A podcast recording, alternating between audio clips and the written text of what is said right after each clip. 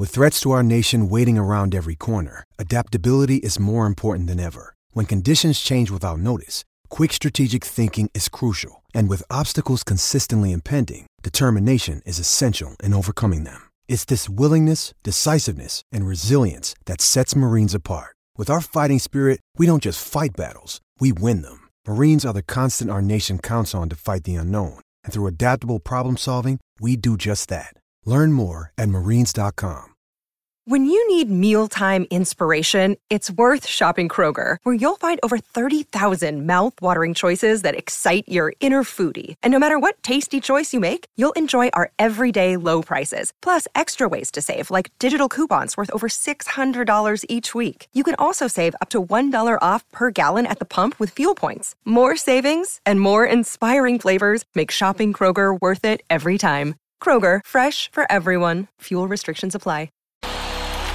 The back fence with Tony Kemp. For years, thousands upon thousands of New Zealanders flock to the nation's capital get their annual dosage of the abbreviated form of their national game. The Wellington Sevens was an ideal way to get back into the rugby mood and kick off the start of another enormous season. What originally started as just another Sevens tournament turned into what was dubbed the biggest party in Aotearoa. The, tr- the tradition of wearing a costume to the event was immediately eye catching. The more elaborate the costumes, the bigger the party. But after a move to Hamilton, away from the home of the Sevens in Wellington, it looks like World Rugby finally has enough reason to call it quits after two decades of fun. We need to ask the question is this another nail in the coffin of New Zealand rugby? The NZR is the juggernaut who once owned the game but is now being dealt lesser hands. By all accounts, they'll find it hard to fight back or argue their corner.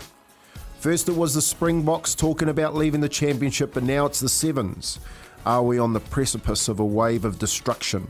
A tsunami that now sees rugby in this country playing second fiddle to the orchestra, which is World Rugby. Off the back fence with Tony Kemp. Yeah, Kempy, I'm on the same page, mate. Like it's, uh, I don't know what what went on, whether it was a council situation or whatever. But leaving Wellington was the biggest downfall of where we're at right now. No disrespect to Hamilton, but it was never going to work there. It was never going to have the same feel.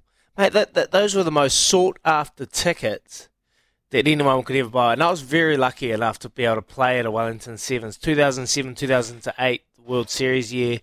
Victor Vito, you remember Victor Vito, one hmm. year in the team, he ran rampant at Westpac Stadium, and there was not an empty seat. And it was years after years, but then just all this restrictions started coming in because of the odd one. The odd person would let the many down. But still, that aside, it was mate one of the greatest events, A- and it had so much firepower. Like that was up there with the Hong Kong. You think of Hong Kong? That is the event that every player wanted to be at and every fan wanted to be at. Wellington Sevens was very, very close to that. And mm. now we've got the situation where they're taking it away, and it's a huge loss. Huge, huge loss. And yeah, look, it, it reminds me of the tens and the nines. See, the tens was in Auckland, the nines was in no, the nines was in Auckland, the tens was in Brisbane. You flip that around, that product would have worked mm. Because of the demographic of the of the, the people. You know, league in Brisbane works, 100%. rugby in, in Auckland works. Sevens in Hamilton, I feel, was never going to work.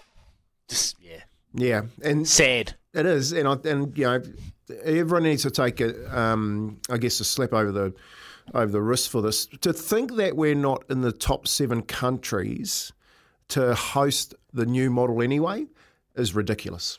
Absolutely ridiculous.